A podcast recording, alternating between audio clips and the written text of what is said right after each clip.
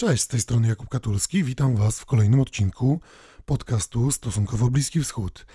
W nawiązaniu do mojej ostatniej wizyty w podcaście Dwie lewe ręce Jakuba Dymka i Marcina Giełzaka, do którego Was bardzo serdecznie zachęcam i odsyłam po to, żebyście choćby posłuchali o tym, co mam do powiedzenia o izraelskiej lewicy. Ale w nawiązaniu do tego występu Obiecałem Wam, przynajmniej tym z Was, którzy mnie obserwują na Instagramie i Facebooku, że pojawi się małe uzupełnienie o palestyńskiej lewicy. I to jest to, o czym będziemy rozmawiać za chwilę.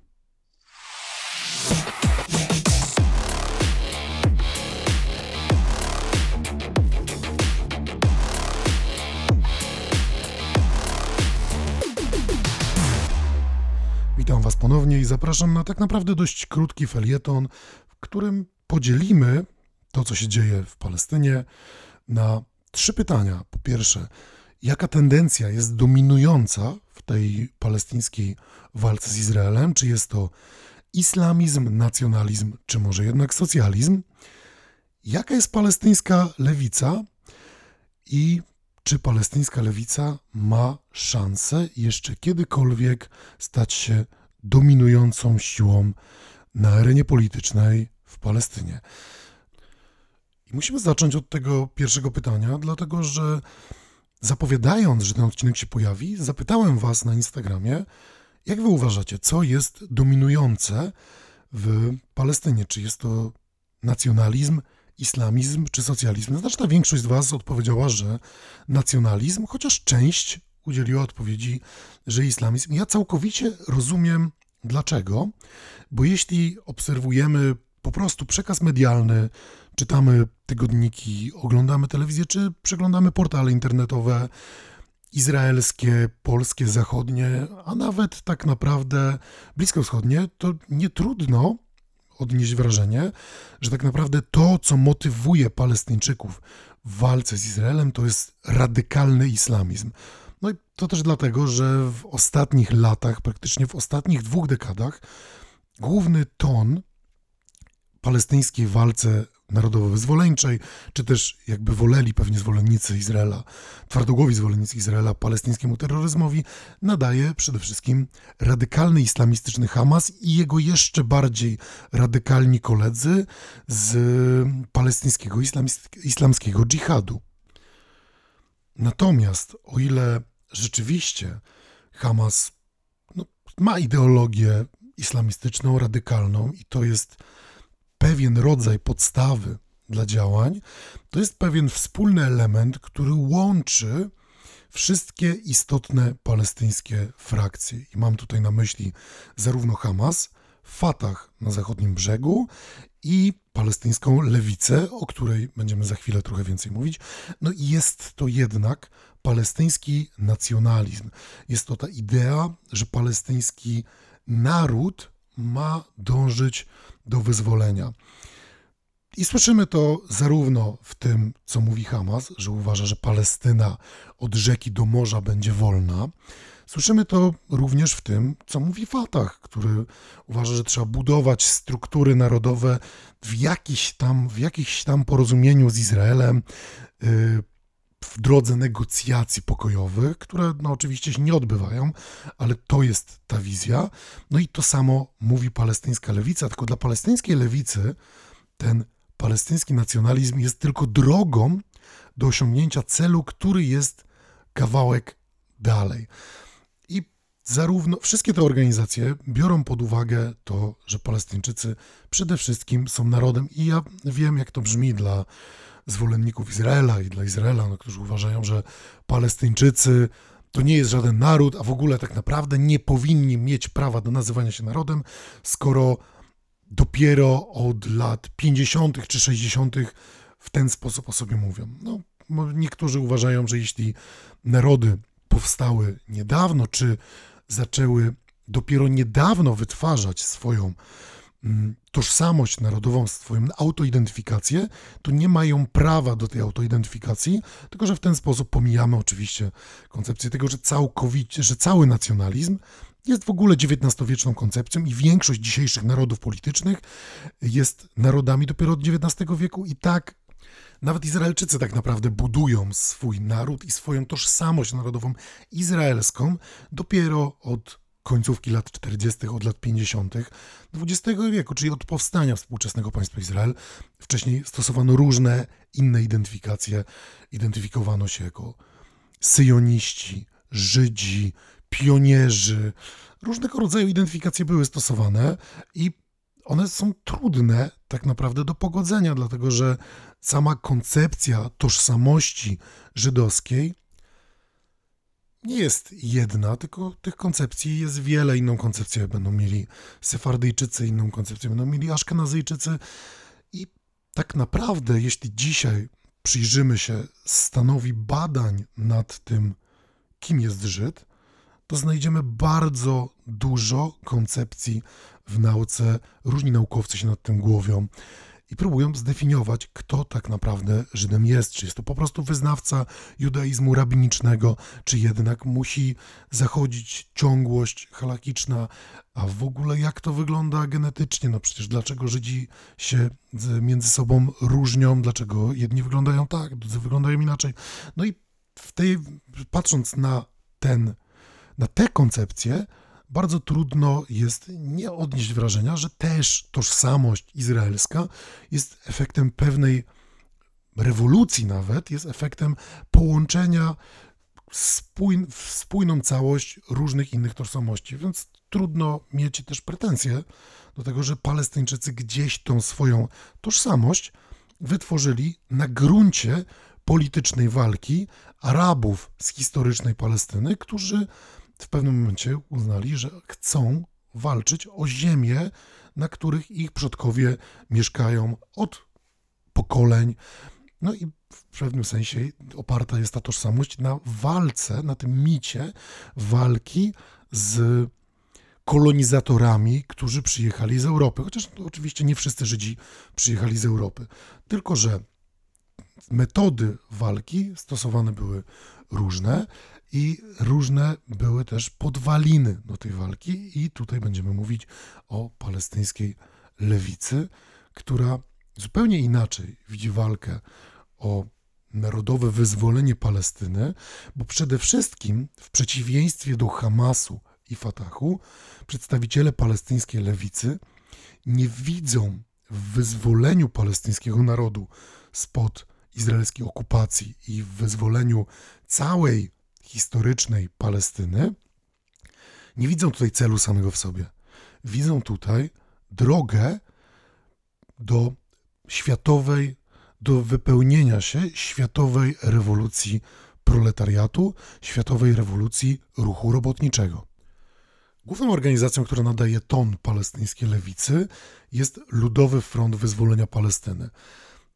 Dawniej była to organizacja, która tak naprawdę nadawała cały ton nie tylko palestyńskiej lewicy, ale w ogóle palestyńskiej walce narodowo-wyzwoleńczej, bo to, o czym słyszeliśmy w końcówce lat 60., zaraz po powstaniu Ludowego Frontu Wyzwolenia Palestyny, czy w latach 70., spektakularne porwania, akcje terrorystyczne, jakkolwiek nie należy potępiać metod terrorystycznych, należy potępiać metody terrorystyczne, to największe akcje terrorystyczne z lat 60. i 70. wykonywane przez Palestyńczyków, to są akcje, które powinniśmy przypisać właśnie Ludowemu Frontowi Wyzwolenia Palestyny. Sama organizacja powstała pod koniec lat 60. z inicjatywy George'a Habasha, palestyńskiego chrześcijanina, który studiował w latach 40. i 50.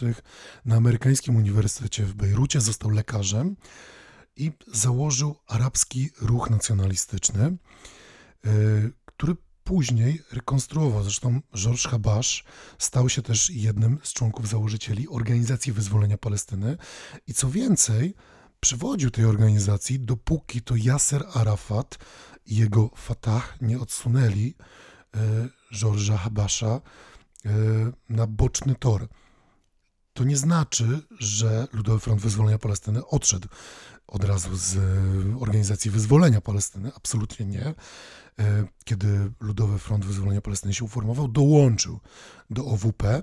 Natomiast to już Yasser Arafat wtedy e, przewodził całej palestyńskiej walce narodowo-wyzwoleńczej i gdyby nie to odsunięcie Habasza, to być może dzisiaj zupełnie inaczej wyglądałyby dominujące tendencje w Palestynie i być może, kto wie, byłby to marksizm-leninizm, gdyż Ludowy Front Wyzwolenia Palestyny jest właśnie organizacją marksistowską i zarówno w latach 60. i 70., jak i dzisiaj uważał, że to wyzwolenie narodu palestyńskiego spod izraelskiej okupacji ma być drogą do rewolucji proletariatu i ma po pierwsze obalić izraelski imperializm, ma obalić zachodni imperializm, ale w drodze tej rewolucji ma też doprowadzić do obalenia konserwatywnych monarchii arabskich e, na Bliskim Wschodzie.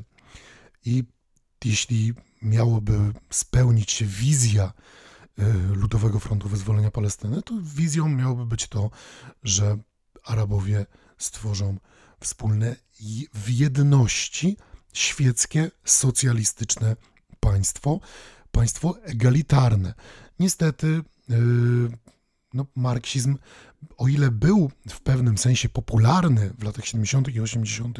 wśród Palestyńczyków, to jego popularność zaczęła znacząco spadać wraz z upadkiem Związku Radzieckiego w latach 90., na początku lat 90., w 91, kiedy upadł Związek Radziecki i no, zakręcił się kurek z dotacjami dla Ludowego Frontu Wyzwolenia Palestyny i innych organizacji, takich jak Demokratyczny Front Wyzwolenia Palestyny czy Palestyńska Partia Ludowa, to kiedy zakręcony został ten kurek, to popularność marksizmu y, znacząco opadała. Tym bardziej, że y, doszło też do podpisania porozumień z Oslo i Palestyńczycy poczuli w latach 90., przynajmniej znaczna część Palestyńczyków poczuła, że jednak ten Fatah i Yasser Arafat coś robią i oni doprowadzą do jakiegoś rozwiązania, podczas kiedy Ludowy Front Wyzwolenia Palestyny uznał, że nie uznaje procesu pokojowego z Izraelczykami, a na pewno nie zgadza się na porozumienia, bo uważa, że należy wyzwolić całą Palestynę, a dogadywanie się z imperialistycznym tworem w postaci Izraela jest zaprzeczeniem walki na drodze rewolucji proletariatu. No i w ten sposób niestety też zaczęła Ludowy Front Wyzwolenia Palestyny i inne palestyńskie organizacje lewicowe, które uznały, że nie zgadzają się na porozumienie z, z Izraelem, zaczęły tracić na popularności. No, dzisiaj wahadło odbiło, dlatego że młodzi Palestyńczycy są obecnie niezadowoleni bardzo mocno z tego, co się dzieje yy, w palestyńsko-izraelskim procesie pokojowym. Stąd też dużo większą popularność od Fatahu w młodym pokoleniu Palestyńczyków ma Hamas, dlatego że Hamas, mimo że stosuje radykalną islamistyczną ideologię, to widziany jest właśnie jako organizacja, która coś robi.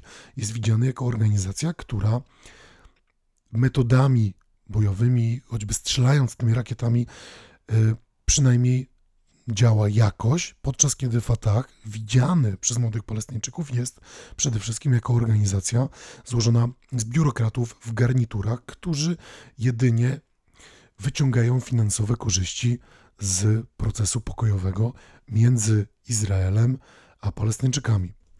Natomiast czy palestyńska lewica ma szansę stać się znowu popularna? Najprawdopodobniej nie w przewidywalnej przyszłości, dlatego że wiele organizacji palestyńskich lewicowych przede wszystkim popularnych jest w palestyńskiej diasporze. Popularnych jest na przykład w Libanie albo w Jordanii. Zresztą w Jordanii działający wśród tamtejszych Palestyńczyków Demokratyczny Front Wyzwolenia Palestyny E, no, wyciągający swoją bazę wsparcia właśnie spośród tych Palestyńczyków, którzy w Jordanii się znaleźli po 48 i później jeszcze po 67. Tamtejszy Demokratyczny Front Wyzwolenia Palestyny przekształcił się w Jordańską Demokratyczną Partię Ludową. I o ile Jordania nie jest tak naprawdę wolnym państwem i działalność partii politycznych nie, nie wygląda tak jak w Europie, gdyż wybory nie są w pełni wolne, są w najlepszym przypadku częściowo wolne.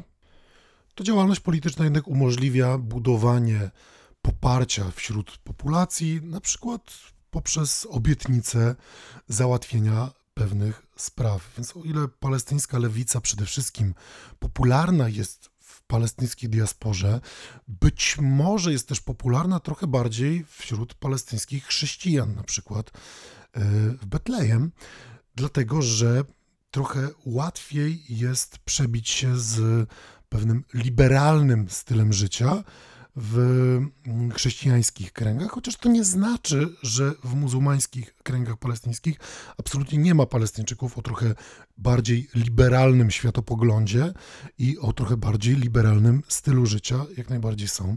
I nie chcę tutaj powiedzieć, że e, palestyńska lewica jest wyłącznie domeną chrześcijańską, chociaż też jeśli spojrzymy sobie na nazwiska różnych liderów, no to widzimy, że istotnymi postaciami właśnie byli palestyńscy chrześcijanie. I tak jest do dzisiaj. Palestyńska lewica jest w dużej mierze popularna wśród palestyńskich chrześcijan, ale przede wszystkim w diasporze. I dopóki ona będzie popularna w diasporze, to też nie będzie miała dużej możliwości odgrywania istotnej roli na wewnętrznej arenie politycznej w Palestynie. Dopóki to się nie zmieni, to trudno będzie mówić o tym, by palestyńska lewica zdobyła popularność, tym bardziej, że palestyńska lewica zarówno ma koncepcje e, marksistowskie, które nie zawsze są, idą w parze z tym, w co wierzą Palestyńczycy, a również ma koncepcje świeckie. Wracając jeszcze do koncepcji właśnie marksistowskiej czy koncepcji socjalnych, to w pewnym sensie to te programy socjalne, istotę tych programów socjalnych wypełnia palestyński Hamas, dla którego, mimo że dominujący jest nacjonalizm, również islamizm, to istotne są także programy socjalne i na tym Hamas buduje swoją popularność wykorzystując część pieniędzy gromadzonych przez organizacje do programów socjalnych. Jeśli te programy socjalne realizuje islamistyczny, radykalny Hamas, to mająca niewielkie środki, niewielkie wpływy i niewielkie możliwości palestyńska lewica e, no, nie może się przebić wśród palestyńskich wśród palestyńskiej populacji. Więc raczej w najbliższej, przewidywalnej przyszłości palestyńska lewica nie będzie miała możliwości przebicia się na palestyńskiej arenie międzynarodowej. Czas pokaże, co przyjdzie w przyszłości.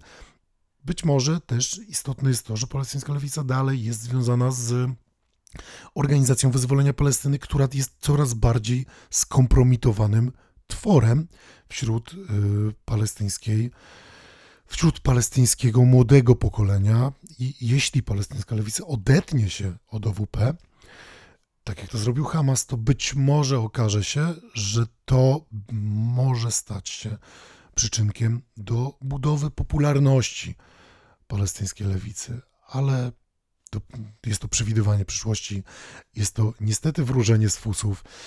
E, mam nadzieję, że ten krótki felieton e, no, przyczynił się do tego, że z, będziecie zachęceni, żeby zgłębić to, jak wygląda palestyńska lewica i zastanowić się nad palestyńską walką narodowo-wyzwoleńczą, czy, czy też walką terrorystyczną, jakkolwiek, czy ją popieracie, czy jej nie popieracie. Mm, chciałbym zachęcić wam, was w ten sposób do no, pogłębienia wiedzy na temat tego, do czego dążą Palestyńczycy i jakimi metodami. No i to już tyle. Pamiętajcie, żeby pisać do mnie na Instagramie, na Facebooku, ale jednocześnie informuję Was, że rozpoczynam w tym momencie dwutygodniowe wakacje i dopiero po 20 sierpnia wracam i dopiero po 20 sierpnia będę odpowiadał na jakiekolwiek wiadomości związane z Bliskim Wschodem. A do tego momentu i Wam życzę odpoczynku i do usłyszenia już niebawem.